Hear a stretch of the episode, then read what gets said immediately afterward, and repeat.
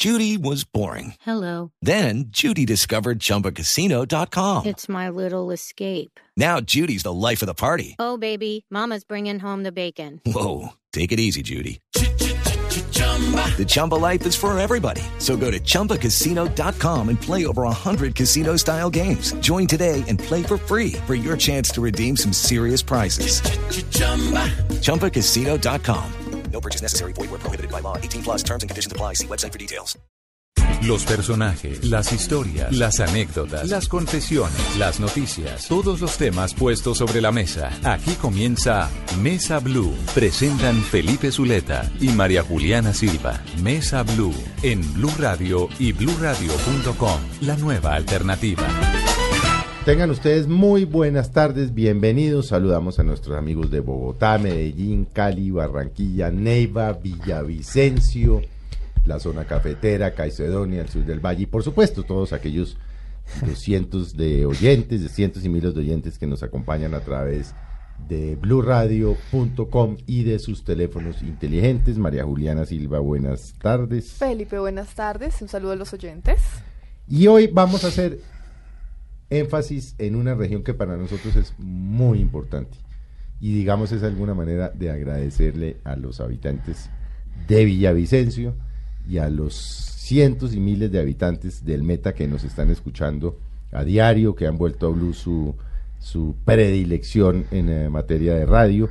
Y por eso hoy en Mesa Blue queremos mirar al Meta, queremos mirar al sur del país y queremos de alguna manera eh, presentar una cosa que les confieso, y creo que María Juliana está igual de sorprendida, me ha dejado atónito, Sí, claro. porque se trata de una cosa que yo no había oído. Vamos a hablar del turismo a través de la literatura, que es una cosa absolutamente nueva para mí.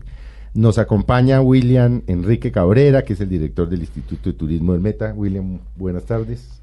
Buenas tardes, Felipe, y muy buenas tardes para todos los oyentes. Encantado de tenerlo aquí. Y el profesor Carlos Alberto Duque Gómez, que es un experto en turismo y que van a ver ustedes qué clase de profesores, porque es la mezcla del turismo y la literatura. Carlos, ¿qué hubo?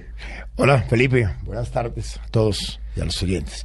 Bueno, vamos, arranquemos primero, arranquemos primero por, eh, vamos a lo concreto. Uy. Eh, ustedes van a hacer y nos va a explicar cuándo y qué y de qué se trata una cosa que se llama de Expo Maloca. ¿Qué es Expo Maloca? Espomaloca es la principal vitrina comercial, agroindustrial, turística, equina, bovina del Meta y de la Orinoquía colombiana.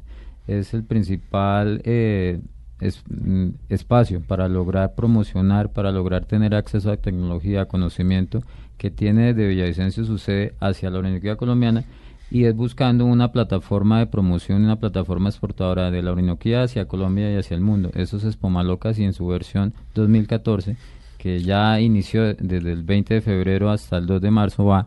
Este evento es, es la, la suma de estas apuestas productivas, de estas apuestas que buscan visibilizar aún más el territorio y, y generar un espacio de competitividad y productividad para el departamento del Meta y la Orinoquía colombiana. ¿Y quién va a Expo Maloca? ¿Qui- ¿A quiénes tenemos hoy día en, eh, en Expo Maloca? Iniciamos eh, con la presencia de la Feria Nacional Equina. Es un evento que se logró, digamos, llevar para Villavicencio. Es la primera vez que la Feria Nacional Equina tiene cita en Villavicencio. La Feria Nacional es el evento top, donde las diferentes eh, ferias nacionales, donde las equinos en categoría grado participan y los ganadores de estas ferias equinas grado A eh, van a, a la Feria Nacional, que es la cita anual que se, que se tiene para juzgar a lo mejor de lo mejor. Son las se dan cita los mejores caballos en paso fino, en troche y galope y se tienen marco en el, en el en espacio en el marco de la Feria Nacional Equina.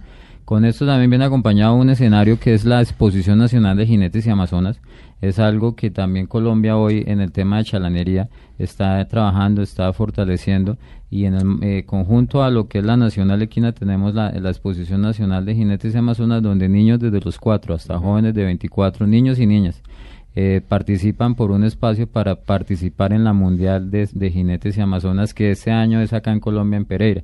Entonces son una serie de eventos que tenemos en el mundo equino, igual tenemos en el sector bovino, tenemos la, la participación de la feria bovina donde Tenemos hoy eh, 23 razas inscritas que hacen de que la Feria Bovina de Espumalocas 2014 sea la principal feria en este momento en el país porque hemos superado el número de razas inscritas que Agroexpo. Agroexpo, la gran feria agrícola del país que se realiza en Bogotá, eh, no ha tenido el número de razas que hoy tiene Espumalocas 2014, convirtiéndola esta en una en una gran vitrina para todo el desarrollo del sector ganadero y donde van a estar eh, alrededor de 1.500 ejemplares participando en esta feria bovina. O sea, es de una importancia eh, importante para el desarrollo del sector ganadero del país. Y viene una serie de complementos, todo el tema de Espomaloca académico, donde se tocan los temas de tendencia, donde se toca todo el tema de información, hoy la, eh, lo que es la seguridad agroalimentaria, lo que significa para el país y para el mundo, inclusive porque el territorio de, de, los llanos orientales, todo lo que estamos hablando hoy de la altillanura colombiana, ese epicentro lo tiene el Meta. Entonces, de buen, en buena hora estamos eh, impulsando este desarrollo para que se dé. Tanto así que eh, uno de los, eh, de los actores invitados para este evento va a estar el viernes, precisamente el presidente Juan Manuel Santos, hablando sobre el desarrollo de, de, de esta parte del territorio para lograr ese desarrollo y crecimiento económico necesario para la construcción de paz. Entonces es una serie de temas y donde llegamos el sábado en, un, en un, tema profundo, en el tema de turismo, sobre el turismo y el posconflicto, construcción para ese escenario de paz que hemos estado trabajando para lograr que el Meta, junto con lo que usted mencionaba, el turismo literario, el tema de todo el atractivo del departamento del Meta como como potencia en el tema de turismo de naturaleza, todo el, su folclore, su cultura, es una de las apuestas importantes que tenemos para generar una apuesta de transformación productiva como es el turismo. Eh, acompañado, como obviamente es una feria, tenemos toda la muestra comercial, agroindustrial, tecnología, maquinaria, vehículos, en fin, toda una, una exposición general de toda una serie de elementos que hacen for, eh, fortalecer el desarrollo productivo de la región. Eh, además de eventos eh, artísticos, tenemos la presencia de dos eventos importantes, uno la noche del viernes 28 de febrero con Eddie Herrera, pretendemos llevar una fiesta a los visitantes de Espomalocas 2014 y el sábado su espacio obligado para su majestad el Joropo con un gran parrando llanero donde tenemos artistas eh, invitados como Luis Silva y Scarlett Linares que nos van a estar acompañando eh, como la parte de, eh, artística. Igual vamos a realizar el primer campeonato nacional de Stun, Parque Las Malocas. Stun es esta actividad que está cogiendo una fuerza importante a nivel mundial que es el tema de acrobacia, motociclismo, pero bajo unos criterios de seguridad, bajo unos criterios de, de formación que garanticen de que los eh, que hacen este tipo de actividades cumplan ciertos criterios y no tengamos problemas y es la tendencia que la juventud está eh, tomando como sí y es un tema bastante novedoso, bastante interesante. Por esa razón, en el marco de Espumalocas 2014 realizaremos el primer campeonato nacional de Stunt Parque Las Malocas y en fin, toda esta serie de actividades son las que tenemos preparadas y donde invitamos a que eh, visiten, disfruten, aprendan, tengan la experiencia de, conocimiento que ofrece Expomalocas 2014 en el que se realiza en el Parque Las Malocas de Villavicencio, capital del departamento del Meta. ¿Cómo está hoy el departamento del Meta en cuanto a turismo? ¿Qué tan importante es los ingresos, las visitas de, la, de, la, de los turistas? ¿Cómo, cómo son Las más o menos esas, esas tiene, cifras? Porque llegar por También. carretera, es la queja permanente de los habitantes de Villavo, Sí, se ha vuelto exacto. un eh, suplicio y creo que está volando solo Satena y está a 800 mil, de pesos del pasaje. No, no, no, no ha sido injusto el país con, con Villavo y con el Metas, no, eh, Pues de alguna una forma... sensación que yo tengo por la visita que hicimos hace unos meses. Sí, exactamente. Ustedes fueron hace poco en Villavicencio. Realmente de alguna forma sí es un, en parte, digamos, los, los comentarios que ustedes hacen y en eso se ha estado eh, trabajando. Ya el país también hoy vea al departamento del MET y vea a la Universidad Colombiana como la gran oportunidad, la gran oportunidad de desarrollo, porque lo que le despensa, ¿no? decía, la gran despensa y la gran oportunidad, sí. porque todo el tema de altillanura, la altillanura colombiana, creo que son 6 millones de hectáreas y creo que eso se convierte como la gran oportunidad de, de seguridad agroalimentaria en el tema de producción de agrícola de manera importante porque son 6 millones de hectáreas aptas para cualquier establecimiento de cultivo que inclusive creo que es el único territorio eh, de esa magnitud que está disponible en el mundo. O sea, tenemos una oportunidad grande de desarrollar y el meta se convierte como en eso. Y hoy Colombia está mirando al meta, a la Orinoquía colombiana, precisamente por ese desarrollo y muy apalancado por el tema de altillanura, muy apalancado por el tema de biodiversidad, porque indiscutiblemente el tema del meta es un escenario de diversidad. Por ejemplo, tenemos en el Parque de la Sierra Nacional de la Macarena, el único cinturón que conecta la zona andina con la zona amazonía y la zona orinoquía que hace que esto sea un elemento de vegetación, de, fauna único en el mundo y una fortaleza de biodiversidad, entre otras tantas cosas. Obviamente hay un- el, departamento se está estructurando, el departamento le está apuntando a un proceso de transformación productiva desde el turismo, donde genere ese, ese desarrollo, ese crecimiento que deseamos y que anhelamos. Y en eso se está trabajando. La carretera Bogotá-Villavicencio, hoy ya tenemos la decisión del gobierno nacional, vamos a tener carretera doble calzada completamente de Bogotá a Villavicencio, no Dios tramos. Eso ya es una decisión que Sí, aspiramos que... no se quede en decisión. Eh, no, ya iniciaron las Ya inversiones, ya está la etapa 2 y eh, la, re- la- la carretera tiene tres etapas, de las cuales ya la etapa 2 inició, la primera inicia el otro año y la tercera ya está en, en inicios a partir de finalización de este año, o sea que aproximadamente diría que en cuatro años ya eh, tenemos doble calzada en su totalidad, aparte con una serie de proyectos viales que también tenemos de solucionar el tráfico de vehículos pesados, de Es que evitar que, es- entren a Bogotá. Es que ese es el tema complicado y es que esa carretera, para los que no conocen la región y viven en otros lados, la carretera Bogotá-Villavicencio tiene el problema que no estaba pensada tampoco para el boom petrolero. No. Entonces, eh, son eh, miles de camiones que traen el petróleo desde la zona, desde Restrepo y desde la zona cerca de, de Villavicencio y esto, hasta Cartagena. Y bloquearon la carretera. Totalmente, eso generaron, porque ese, esa, ese gran boom petrolero que tenemos en diferentes pozos, porque Sí. en su momento fue el pozo de Rubiales el que mayor de explotación tuvo, pero hoy con los nuevos descubrimientos de, de diferentes yacimientos que tiene, eh, el tema de la carretera es eso, el tráfico de vehículos pesados que tiene, que es impresionante. O sea, hoy el flujo de vehículos de carga diarios responde como a una suma de 8 mil, entre 8 mil y Hágame 10 mil favor. vehículos diarios transitando. Entonces es un tema que, que Pero colapsa. no se vayan a asustar los que quieran ir. No, O hagan antes... lo que hice yo la última vez que fui a Villavicencio. Salí a las 4 de la mañana y me muere 3 horas y media. Eh, sí, es un buen horario para Claro, salir, llega temprano, Claro, desayuna en Villavicencio, tiene de más espacios para disfrutar, pero igual déjeme contarle que hemos mejorado mucho la conectividad aérea. En este momento estaban, eh, están operando tres aerolíneas. Avianca ya terminó de, de revisar sus cifras de los estudios de mercados que realizó y entra a operar eh, Avianca, está operando LAN, está operando Ah, no, está Satena. sí. Eh, tenemos ya la presencia de tres frecuencias, digamos de tres aerolíneas que suman más o menos, van a tener una oferta diaria de alrededor de unas 12 frecuencias, donde adicional Ojalá, a eso, la operación nocturna del aeropuerto de Vanguardia también se va a iniciar muy próximo para poder tener una operación nocturna desde Villavicencio. Bueno, eh, ha- hablemos del posconflicto. Usted mencionó el posconflicto. Y ahora le vamos a preguntar, eh, porque yo creo que Carlos tiene ahí, y además tiene un cuento bueno sobre eso. Eh, ¿Por qué le están apostando tan duro al posconflicto? Es tal vez el departamento que más duro le está apostando. Pues de hecho el departamento del Meta, su territorio ha sido, digamos, eh, gran protagonista de todo el tema del conflicto. En su territorio se han vivido toda- todas las, las situaciones de, de violencia que pueden existir. De hecho, nuestro gobernador, el gobernador Alan Jara, es, es parte de ese proceso, es una víctima, donde muestra, digamos, el- lo, lo, lo profundo que es el tema del conflicto en el departamento del Meta. Eso es un tema que hemos estado trabajando, se ha estado mejorando todo el esquema de política nacional y de política departamental que hemos estado haciendo y donde el tema del turismo es una de las mejores apuestas para lograr esa transformación productiva y generar un desarrollo incluyente a todos y cada uno de los habitantes del departamento y de la Universidad colombiana. A través del turismo yo facilito de que, por ejemplo, en un municipio como Vistahermosa, que tiene un río que es el río Huejar, entonces para que las personas lleguen a disfrutar de esta, de esta eh, maravilla natural que es el cañón del río Huejar, llegan a Vistahermosa, obviamente de alguna u otra forma ese turismo llegue y hace un consumo en Vistahermosa. Entonces los habitantes del municipio de Vistahermosa se ven beneficiados porque van a tener Claro. ingresos a través vía turismo.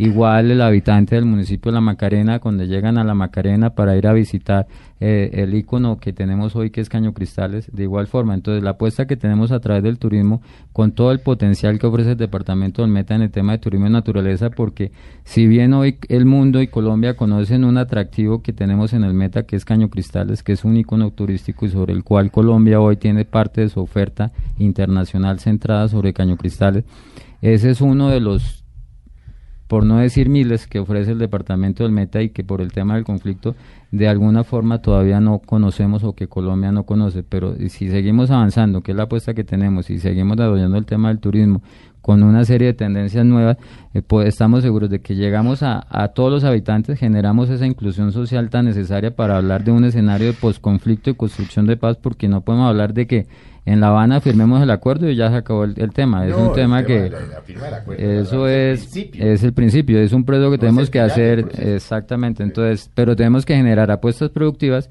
donde los habitantes generen oportunidades de ingreso que mejoren su calidad de vida y eso es un proceso de construcción de paz. Y el turismo creo que es la apuesta que puede o que debe ayudar a generar un proceso integral, un proceso incluyente que beneficie y, logre esa transformación productiva que redunde en un desarrollo y un crecimiento económico de buen nivel.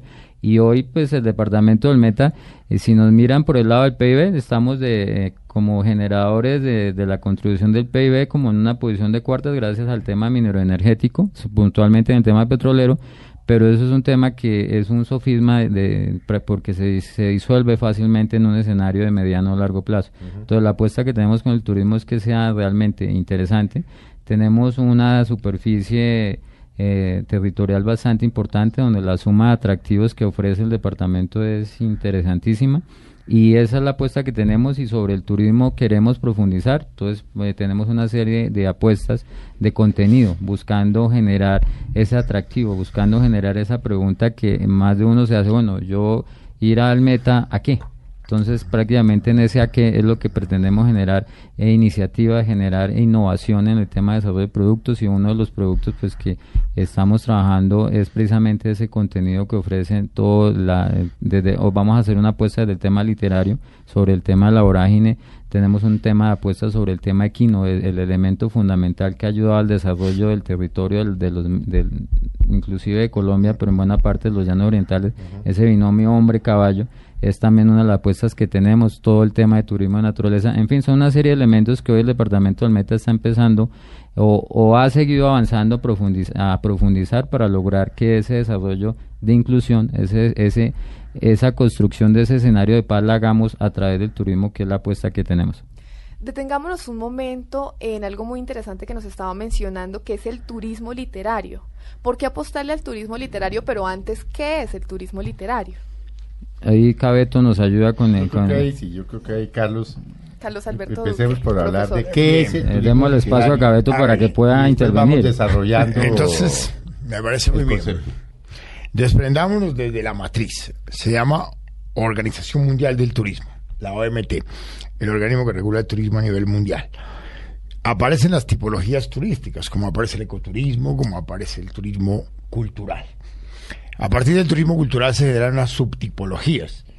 Y como Póngamelo- el tema literario, En, Ruth claro, en Restrepo- castellano, por favor, Cabeto. Doña Ruth Restrepo o Doña Mary en Villavo se nos enreda. Póngamelo sencillo. Ya, ya voy para allá. El turismo literario como una tipología turística, así como el turismo religioso, como el turismo, eh, el ecoturismo o el turismo de aventura, es una subtipología. ¿Ok? ¿Y qué es lo que hace el turismo literario? Rescata una obra de la literatura y para el caso de Colombia es bastante importante porque a Colombia se le olvidó qué clase de país es. Y esa fantasía de lo que Colombia es, si se la contamos al mundo como tal, tenemos no solamente para que se sorprendan de la belleza natural de nuestro país, porque es que yo creo que al país lo hemos vendido a partir de la belleza que atrae y se nos ha olvidado venderlo a partir de la belleza que enamora. Los relatos literarios de las de múltiples obras eh, de escritores colombianos describen el paisaje como quien mejor pudiera hacerlo. Entonces ya hay muchos casos en el mundo a partir de turismo literario. O sea, de hecho, es turismo literario Israel a partir de la Biblia. Sí, eh, es de turismo, turismo literario. es turismo literario la llanura manchega en España a partir de El Quijote de la Mancha. Eh, justamente, o sea, eh, cuando empieza el libro, en un lugar de la Mancha, cuyo nombre no quiero acordarme, todo esto de los molinos, esto está recreado allí. Si vas a Salvador de Bahía, encuentras que la casa incluso hoy es museo, eh, la de Jorge Amado y tienen la ruta de Jorge Amado y Vinicius de Moraes. Y Colombia se ha demorado mucho en implementar unas obras que son cumbre de la literatura colombiana. Y ¿Por entre qué esa ellas- demora? ¿Por qué nos habremos demorado Nosotros tanto? llegamos tarde todo. País Nosotros, está, mira. está tan jodido en su guerra y en sus políticos y en su robadera y en su que se nos olvidan que hay cosas como la que nos está contando Carlos Alberto. No, pero estamos cambiando, estamos No, no, mejorando. sí, eh, Ahí pero vamos. Pongámosle realismo no mágico. pero, pero Bien. sí, por- aparte, ¿por qué nos hemos demorado? Sí, como dice Mira, mira, eh, nosotros en Colombia nos estamos demorando para hacer muchas cosas y, y- y yo creo que además es que hay un grave problema, es que aquí todo el mundo dice que nunca es demasiado tarde. Yo lo que creo es que nunca es demasiado temprano. Así es. Eh, y además es que nos quedamos como en unos dichos que nos estamos haciendo daño, que todo tiempo pasado fue mejor, indicaría que implícitamente que el futuro va a ser miserable. Eh, nos hemos demorado y miren la, con la acogida de tarde que tenemos. Voy a citar aquí al, al- al papá del tema, porque pues cómo no citar a Gabriel García Márquez. Cuando Gabriel García Márquez se bajó en Ciudad de México, en el lugar del tren de donde pisó, hoy corrieron la carrera del tren no sé cuántos metros para hacer un museo allí. Se, se murió Hemingway en Cuba y usted va a La Habana a tomarse un mojito en la bodeguita del medio, en La Habana, y se sienta donde se sentaba Hemingway a tomar ron cubano, ¿cierto? Y hoy sabemos cuál es el estado de salud de Gabriel García Márquez. Está que se nos va. Así es. Tiene una demencia senil y sus episodios ahorita de lucidez son cada día menores. Y Colombia, ¿qué está esperando para que a partir de 100 años de soledad haga una implementación de una del realismo mágico que como estilo literario que el mejor lo interpreta, pues tiene miles de posibilidades en un territorio para hacer implementaciones. En alguna oportunidad cuando se me pidió un concepto alrededor de qué piensa usted alrededor de este tema de, de la marca del país, yo digo que cuando le dijimos a Colombia, el riesgo, Colombia, el riesgo es que te quieras quedar. Yo creo que asumimos el riesgo y hoy tenemos más españoles y gringos de todas partes que asumieron el riesgo de quedarse a montar las empresas que los colombianos no hemos montado. Esto para decir en algún relato que, que escribía yo, se muere Gabriel García Márquez en México y no va a morir un colombiano, va a morir un mexicano. Entonces yo decía en el, en el documento, en Colombia, o sea, se lleva la gloria a México y se la lleva a Cuba. claro está. Es que aquí, Bien. bueno, eh, perdón, Aracataca estaba sin agua hasta hace 20 días. Sí, claro, o sea, Pues para que no hablemos. estuvimos con el presidente Santos allí a partir del tema del realismo mágico. Yo lo que le decía justamente al viceministro de Turismo Oscar Rueda García, para quien trabajaba, y para el ministro Sergio Díaz Granada, es que en Colombia nos vamos a quedar con memoria de putas tristes, pero creyéndonos muy cándidos y muy heréndidos cuando somos unos desalmados. Es. Esto para parodiar memoria de mis putas tristes, de, es una de sus últimas obras de García Márquez, y la Cándida Arendia y su abuela desalmada. Yo creo que sí, hemos sido unos desalmados. Pero ya para empezarnos a bajar, iguales hemos sido desalmados en lo siguiente. 100 años de soledad están medidos hasta el 2066. Es decir, la obra aparece en 1966. Y si mira la cronología de 100 años de soledad, hoy estamos justo en la crisis de la pérdida de la memoria y el olvido. Parece que fueron chamán García Márquez que está diciendo justo cronológicamente que va a haber un momento a Colombia que se le olvida qué clase de país es. Hoy nosotros no sabemos qué suerte de país somos. Y en eso estamos perdiendo una posibilidad Sí, el episodio, de jalo- jalonar. el episodio en donde todos pierden la memoria y empiezan a poner papeles Exacto. con los nombres. Claro.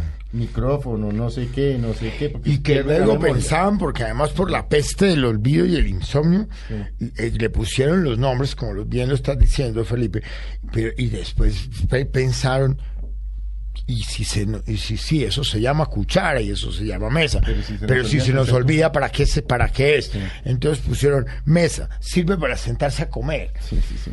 Y, y, pues hay que recordar que al principio las cosas no tenían nombre. En Macondo, ¿no? Y Macondo, pero nadie da razón dónde queda Macondo. y ese pueblo imaginario, como también es el pueblo imaginario Balandú, esos pueblos hay que traerlos a la memoria nuevamente. Pero ¿y, y cómo? ¿Cómo los trae usted a la memoria? ¿Dónde queda Macondo? No, Macondo, Macondo en la primero es- de García Márquez. Pero posiblemente en lo que vio. en sí. Yo creo que, que muchas cosas son Macondo. Yo pienso que Macondo es un, un realismo mágico, pero está en un, en- en- en un episodio de la fantasía. Y qué mejor que la fantasía para vender turismo. Bueno, espere, espere, Carlos, vamos a hacer un, un breve corte y vamos a arrancar. ¿Qué experiencias se han hecho en el país con el turismo literario y qué es lo que ustedes proponen Claro, para, que empecemos hacer- a llegar al meta. Ah, para llegar al meta. Vamos a hacer un breve corte de comerciales. Como verán, el tema es muy interesante y volvemos en un minutico. Ya regresamos con William Enrique Cabrera y Carlos Alberto Duque en Mesa Blue.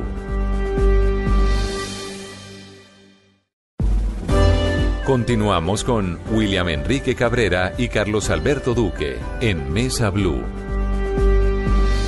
Buenas tardes nuevamente a todos nuestros oyentes en Mesa Blue. Continuamos hablando del departamento del Meta, de todos sus logros, sus experiencias en turismo. Estamos con William Enrique Cabrera Molano, director del Instituto de Cultura y Turismo del Meta, y Carlos Alberto Duque, un experto en turismo, quien nos estaba hablando sobre el turismo literario. eh, en qué consiste, qué es, y pues nos, da, nos regalaba una frase muy bonita y era qué mejor que la fantasía para vender turismo. Entonces, hablemos de algunas experiencias que tenga el país, pues nuestro país, Colombia, sobre turismo literario. Bien. Claro que sí, mira, hay una ruta que se, que se trabaja en el Caribe alrededor de 100 años de soledad. Eh, se vende y se vende muy bien la Hacienda al Paraíso de cuando usted hizo se trabaja es, si yo quiero hacer la ruta de 100 años de soledad, ¿qué hago? ¿A dónde voy? ¿A dónde busco? ¿A quién llamo? Porque, No, el, mejor, es- el- el mejor recurso sin lugar a dudas hoy es el Internet. Hay agencias operadoras especializadas en el tema. Ajá. Pero lo que pasa es que este turismo lo compran más internacionalmente Sí, que no. nacionalmente. Sí, no, los Porque es colombianos que- se nos olvida que tenemos eso. sí. Porque es que no se, les, no se nos puede olvidar que, que 100 años de soledad es la tercera obra más importante en habla hispana del planeta. Entonces, por eso realismo mágico. Pero miren, y, podemos coger el país de la siguiente manera. Tú puedes ir a la Hacienda del Paraíso. ¿Qué vende la Hacienda del Paraíso? Pues exactamente lo que, lo que está en María de Jorge Isaacs. Y además tengamos muy presente que, que María de Jorge Isaacs es la primera obra en la literatura mundial que incluye el paisaje en la narrativa. Como la vorágine es la primera obra de la literatura mundial de, de corte naturalista, porque es una descripción de lo que, de lo que eran esas llanuras de hace 90 años, pero también de lo que a los conflictos tenía la región asociada. Porque no podemos olvidar que José Eustacio Rivera, pues como abogado, eh, salvaguardando su, su integridad física, pues no hace una denuncia realmente a la justicia sobre lo que estaba pasando en la zona de los caucheros, sino que lo cuenta a través de una novela. Pero la novela es una denuncia pública de lo que venía pasando en toda esta zona y de lo que le pudo contar Arturo Cova y Alicia a José Eustacio Rivera, que además muere muy joven.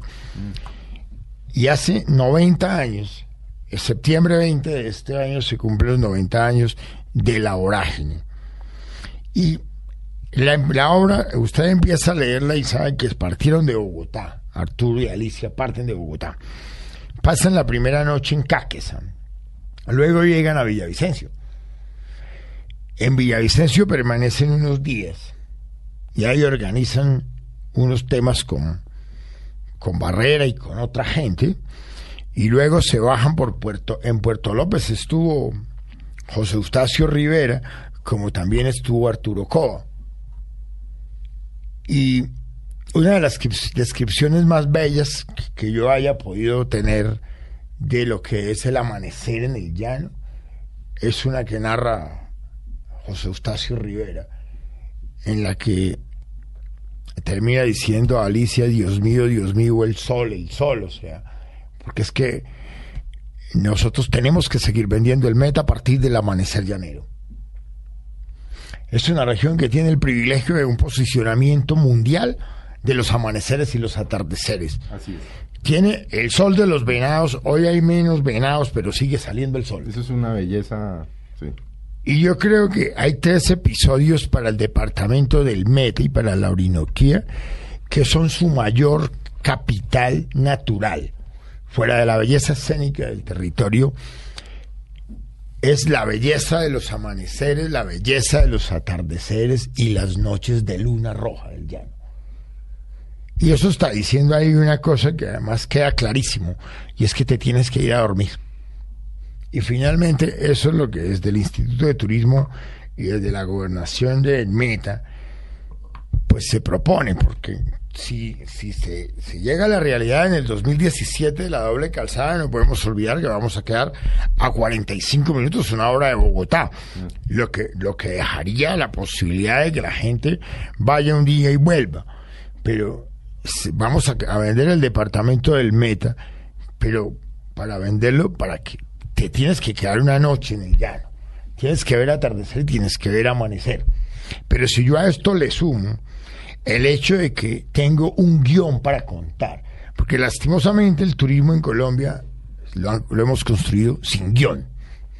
De hecho, el aspiracional de este país es, es para los, todos los alcaldes llevan un parque del café en su corazón, o llevan un teleférico, o llevan un centro de convenciones, o llevan un malecón.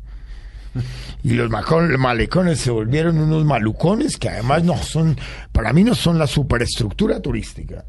Para mí, entre otras cosas, si no tienes un plan real de- de vigilancia, se te vuelve un foco de disfuncionalidades sociales. Y vamos a tener en Colombia más centros de convenciones que convenciones. Y los, y los teleféricos no tienen una tasa interna de retorno, entonces el PIB no lo vamos a poder llevar a cabo porque, como me decía alguna vez en, alguna región, ¿cómo hacemos para incidir en el Producto Interno Bruto? Y yo le dije, pues yo creo que lo primero sería sacar tanto personal bruto que tiene aquí interno. Porque es que Colombia no asesinó pensar en parquecitos de café, en- voy a decir la marca porque es que esto, esto hay que, hay que decirlo, pero todo el mundo se quiere copiar de Panaca. Cuando sacaron el Parque Nacional Chicamocha nunca quisieron que lo llamaran Pana- Panachi, pero hoy todo el mundo lo llaman Panachi. Y todos están vendiendo la misma cosa. Una oferta homogénea de turismo en un lugar con, los, con el potencial que tiene, no solo desde lo paisajístico, sino desde lo cultural. Y teniendo presente que los de, los de afuera vienen a ver quiénes, no somos, así, quiénes nosotros somos, así como nosotros vamos donde ellos a ver ellos quiénes son. Pero a Colombia la tenemos que vender a partir de todas estas historias. Y si bien es cierto que los colombianos, aquí hay una, un tema de, de una dislexia en, todos los sentidos, pero el mundo ha leído las obras de los colombianos. Entonces, De los colombianos no.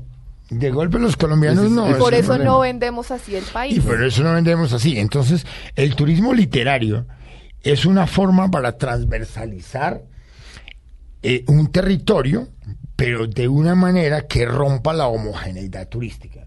Porque en, en un- en un mundo tan heterogéneo, o sea, ¿cómo podemos nosotros decir que somos el segundo país del planeta con mayor, eh, mayor eh, riqueza por kilómetro cuadrado? Pero nosotros finalmente no sabemos qué especies hay en esos espacios. Así es. Lo saben los, extranjeros, nosotros no lo sabemos. Y, Curiosamente. Y los extranjeros y la gente viaja leyendo. Y usted escucha la música para referirse a un territorio. Y la música te traslada a un territorio. Tú escuchas un joropo y piensas en Villavicencio. Tú escuchas un joropo y piensas en el llano. Entonces, hay unos referentes Pero- para el turismo que son súper Pero importantes. Carlos, pero eso empieza porque, por ejemplo, usted va pues, a cualquier, eh, usted va a Washington, va a París, vaya a, o sea, a cualquier sitio, encuentra unas guías turísticas maravillosas. Sí, sí. Vaya a cualquier Cierto, ciudad cierto. o pueblo en España. vaya a Toledo y encuentre unas guías maravillosas al detalle. Arranque por tal camino, a la izquierda va a ver la iglesia de no sé qué, si usted entra a mano izquierda va a ver el, el- la Virgen de no sé qué, pero no... ¿Por qué en Colombia no... te- o sea, Yo creo que es una falta de, de, de, a- de apropiación de lo nuestro. Porque si- no, no, la tenemos. si usted quiere ir, por ejemplo, a... no sé, vaya a Villa de Leyva. No hay una guía de Villa de Leyva en que lo pase usted casa por casa. En el número 7 de la calle aquí vivía Jorge Venero de Leyva, que no, no, no- no existe.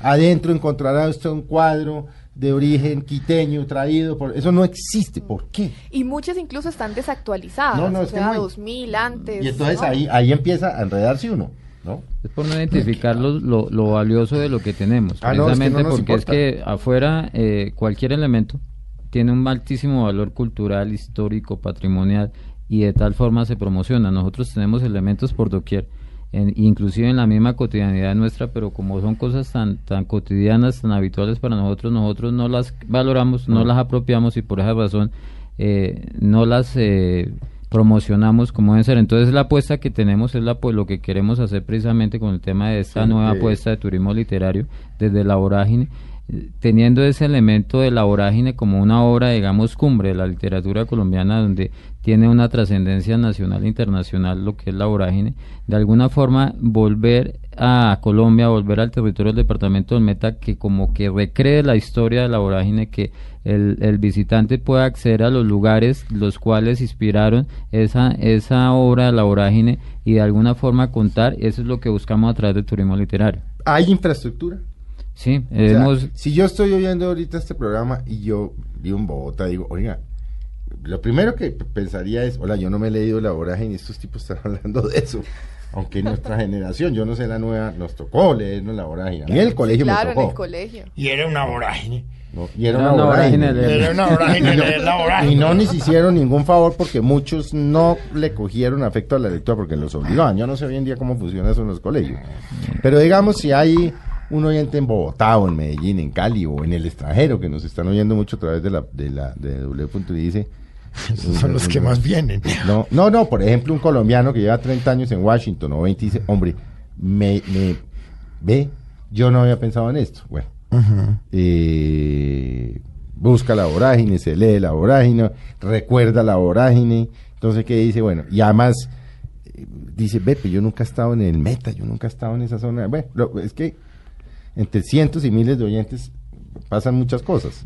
Claro. Bueno, ¿cuándo, cómo y en qué condiciones va a arrancar esta ruta turística? A eso obedece justamente la propuesta en Expo Malocas de- del plan de- del tema de Maloca Académico. La ruta de la vorágine, como otras rutas en Colombia, tengamos presente que el turismo literario, o sea, hoy no tiene sino una, una muy tímida implementación alrededor de, de- de lo del Caribe con, con García Márquez. y bueno, Márquez, sí. Y con la marca Realismo Mágico. Por lo menos ya, legra- ya lo- logramos llegar a ese punto de no decir una cosa por, por el azar o por el capricho, sino por la, real, por la realidad que rezan los territorios. Pero mm, lo, que estamos haciendo con Maloca Académico es justamente conectando una serie de personajes de los que vamos a aprender justamente para que podamos poner en escena y hacer la implementación, o sea, la propuesta y la gran apuesta del Departamento del Meta a través del Instituto de Turismo del Meta y el doctor William Cabrera, es sacar todos los elementos diferenciados de la oferta nacional que tiene el departamento. La geolocalización de la vorágine junto con Casanare también, y teniendo presente que, que José Eustacio Rivera vive en Orocue, implica unas adecuaciones de una infraestructura. ¿Ok? Es en eso en lo que venimos trabajando. Suerte de coincidencia en que justo este año se cumplen los 90 años de la edición de la vorágine. Y para mí han sido los 100 años de soledad de la- del territorio de la vorágine. Porque, porque si son 90 años cuando logra publicar José Eustacio Rivera su libro, ya había escrito Tierra de Promisión, poesía basada en, la- en- en los llanos, que además es hermosísima, eh, él había tenido que estar como abogado y como él estaba haciendo todo el, el, el diferendo limítrofe con Venezuela, estamos hablando de, de los etnocidios de hace 100 años.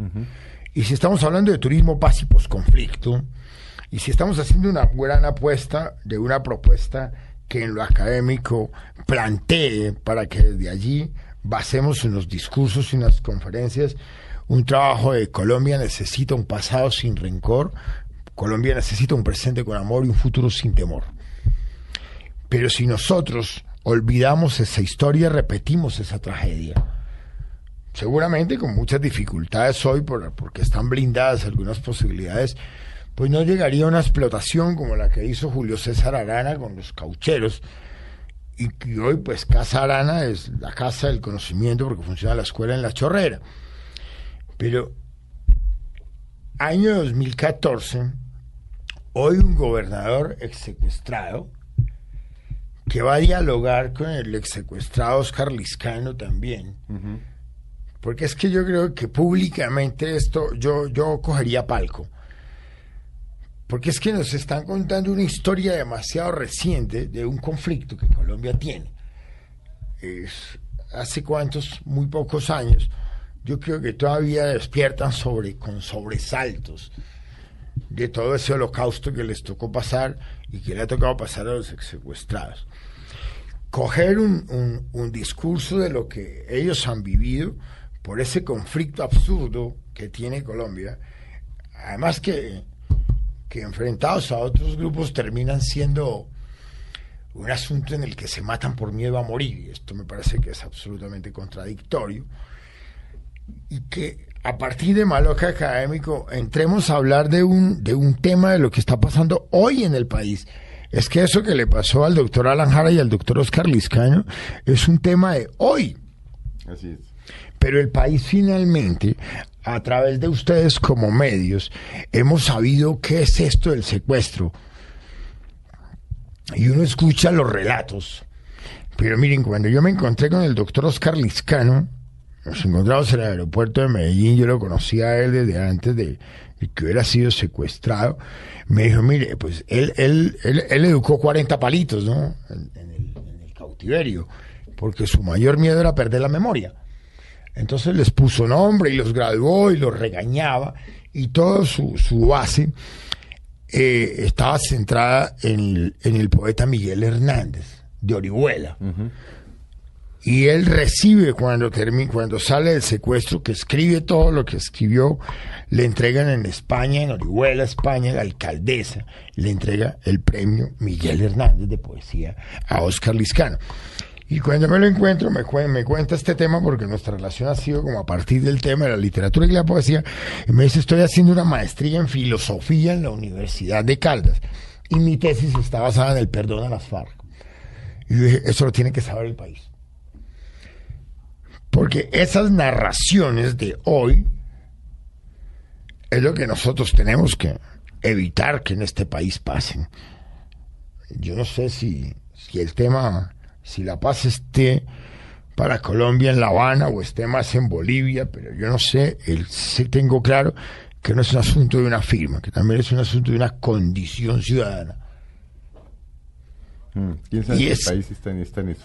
ese, ese tema no es un asunto político, es un asunto, es, es un asunto de una política, más allá de lo que, de lo que la, la política plantea a partir de, de un tema de, de los políticos. Pues eso es lo que queremos hacer precisamente y para colocar un poquito en contexto lo que es Espomaloca 2014 y la oferta de Espomaloca Académico, que puntualmente el día sábado, primero de marzo, tenemos este conversatorio Sí, sí donde lo he visto desde, ahí este, anunciado, sí.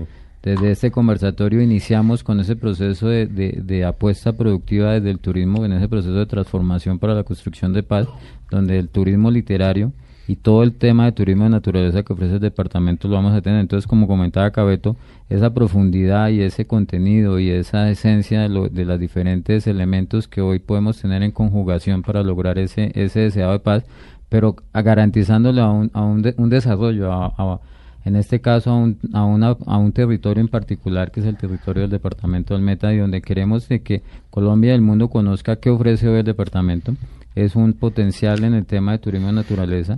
Es un tema que estamos trabajando, se está invirtiendo en el tema de infraestructura, pero también estamos apos- apostándole a innovaciones en el tema de las variaciones que tiene el turismo y uno es el tema de turismo literario donde pretendemos con la vorágine eh, recoger, eh, plantear y generar un tema innovador donde eh, visibilicemos esos elementos como comentaba hace un rato, elementos que de pronto para nosotros en la cotidianidad que, ma- que manejamos o en el tema que eh, para que descuidamos o no valoramos lo que tenemos, por ejemplo este tema de las obras literarias nuestras y recrearlas de alguna forma, hoy es una oportunidad importante Pero, William, pero, ¿para cuándo está montado el tema de, de la hora? 2014. Sí, pero, Ya. Y pero concretamente, ¿cuándo? o sea, ¿cuándo, ¿cuándo podemos empezar a comprar los 2014. pasajes? Septiembre de 2014. Es que justo dentro de los conferencistas de, de Maloca Académico de este día, que, que empezamos con esto de la actualidad, pero vamos hasta los 100 años que relato con, con el tema de, de la vorágine, es justo el evento académico reunirá las personas que han, que han estado relacionadas con la obra y que son los aliados estratégicos para la implementación. Sí, pero por ejemplo, sí, pero bájeme el tema. Yo quiero 20. ir en septiembre porque pido vacaciones en Blue Radio y quiero irlo a hacer. ¿Cómo me llevan? ¿Quién me acompaña? ¿Y por qué tengo que ir? ¿Qué voy a aprender allá? Listo, entonces empezamos Claro, a hacerle pues la reserva prácticos. a Felipe porque ya el primer cliente No, de, no de sea turismo si literario aquí ¿no? la pero ahí podemos, ¿qué tenemos que hacer para que sea así? Aquí la vaina es jodida. Una la reserva. sí. Es una No, reserva. ya, ya, ya la reserva se- la abrimos. Usted va a la página de, de, de Instituto de Turismo del Meta, busca Espomaloca. Bueno, si quiere ir ahorita a Espomaloca, hasta Exacto. el 2 de marzo. Y va a tener la oportunidad el sábado en- primero de marzo conocer este lanzamiento o este prelanzamiento de este producto que ofrece el departamento del Meta o que va a ofrecer el, el- el departamento del Meta, donde pretendemos coincidir con el lanzamiento puntual del producto con los 90 años de la prim- de la publicación de la Septiembre. obra Lauraine. Para Septiembre. septiembre de 2014 inicia como tal el producto donde toda la conver- convergencia los diferentes prestadores de servicios turísticos están a disposición de este producto. Entonces, y O sea, esa ya vaina es así como cuando va uno a, a Israel. Día uno, traslado, aeropuerto, no sé Tal qué, aeropuerto, hotel, eh, parada en Caquesa, no sé qué, en Caquesa se verá esto, esto, esto, esto, esto, día dos. Y come en todo, o sea, eso, es, eso va a ser así, concreto. Tal cual. Ese es el, de- el diseño de producto ¿Y quién lo turístico y vamos a acompaña hacer a uno? Eh, hay personas especializadas, van a haber guías especializados recreando y contando eh, en profundidad todo lo que implica el desarrollo de la obra como tal y el desarrollo o el contenido eh, de atractivos turísticos que ofrece el departamento. O sea, a través del desarrollo de turismo literario es la profundización y el conocimiento de lo que el, de- el territorio del departamento del Meta ofrece desde el punto de vista de, de atractivos turísticos. Entonces es una combinación y el turismo literario es, es esa gran, digamos, oportunidad o esa innovación que tenemos en desarrollar este tipo de turismo, pero que a su vez nos jalone toda la actividad turística del departamento, como les decía un rato, que se convierta realmente en una apuesta de transformación productiva. Entonces en eso, eh, Cabeto eh, nos continúa contando sobre la Cabeto tiene experiencia. dos minutos porque donde nos continúenos. Cabeto, muy concreto, por favor. Cabeto, dele. ¿Cómo sería, ¿Cómo sería más o menos un día? ¿O de cuántos días debería de disponer uno para, ah, esa es la para hacer el plan, Eh, no? Sí, o sea, Mira, la ruta como tal es un espacio geográfico. La definición de los tiempos se define a partir de lo que los, los canales comerciales puede, puede, puede lograr vender. Y en eso hay que trabajar muy, muy, muy claro con relación al promedio de pernoctación. Pero eso precisamente nosotros tenemos que revisar un tema de colegios. Porque es que esto es una ruta didáctica. Esto es un, una educación entretenida. Claro, todo el guion estará, está atravesado, es el paisaje atravesado por la literatura, las descripciones del paisaje, las, la, la narración de cómo, cómo veían este entorno y cómo lo vemos ahora. Claro está, tiene que tener, primero, unas puestas en escena. Segundo, la propuesta tiene que incluir una estancia literaria a la vorágine, es decir, es un hotel temático. Recordemos que hoy los hoteles que marcan la pauta en el mundo son hoteles temáticos, así es. ¿ok? Que tienen guion. Entonces queremos hacer la Casa Arana, pero el hotel de la, ca- de la vorágine. y queremos que los personajes que te encuentres en el hotel sean tal cual. Arturo Cova, todos ellos, y que tú puedas vivir una noche de fantasía a través de unos relatos que tienen tanto de teatral como de puesta en escena. Y claro está, esto requiere unos dramaturgos, y requiere unos documentalistas, y requiere un personal técnico que trabaje. Por eso en, en- Maloca Académico nos va a estar acompañando Isaías Peña, que el escritor eh, La Tierra era, era- era- La Tierra soy yo, el autor de él, que es una persona muy versada en el tema de, de la vorágine y que está trabajando desde la Universidad Central todo el asunto de la obra de la edición crítica. De la misma manera, Ana Roda en la Biblioteca Nacional hizo un trabajo de la recuperación de los archivos de, de la vorágine hasta encontrar incluso que Julio Verne escribió sobre el territorio de la Orinoquía. Bueno, Cabeto, dice, le quiero decir que este programa quedó en punta. Bueno, se nos Sí. fueron nuestros 50 El tiempo. minutos, pero vamos a hacer una cosa. Cuando arranquen y tengan el tema concreto, vuelven. Los invitamos. Qué bueno. Claro, Como ustedes nos dicen, si, si William nos llama o Cabeto dice, bueno, ya arrancamos a partir del 20 de septiembre y tenemos claro el tema. Bogotá, vamos a no sé qué, que es hotel tal, en esa noche ustedes verán esto y esto y esto, de ahí bajamos a Villavicencio y no sé qué. Y entonces, y entonces nosotros eh, de golpe hasta nos, hasta vacaciones Claro, pedimos que María Juliana. No, podemos, podemos ¿Ah? programar es un, es ¿Cómo un viaje de familiarización Claro. No, donde eso ustedes suena- sean los invitados Suena principales y- súper atractivo. o sea, y ya de una se agéndense, escucha o sea, ya es compromiso de con el suena 20 de súper septiembre atractivo. hacemos el lanzamiento.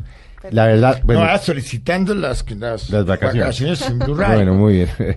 De verdad, muchas, William, muchas gracias. Cabeza, muchas gracias. María Juliana, como Felipe. siempre, que me acompaña aquí por las tardes. A todos ustedes. Bueno, quedaron en punta. De todas maneras, vayan chequeando la página del Instituto de Turismo del Meta. Y si tienen de aquí al 2 de marzo, ahí sí, pues váyanse para Villavo y vayan a Espoma Loca.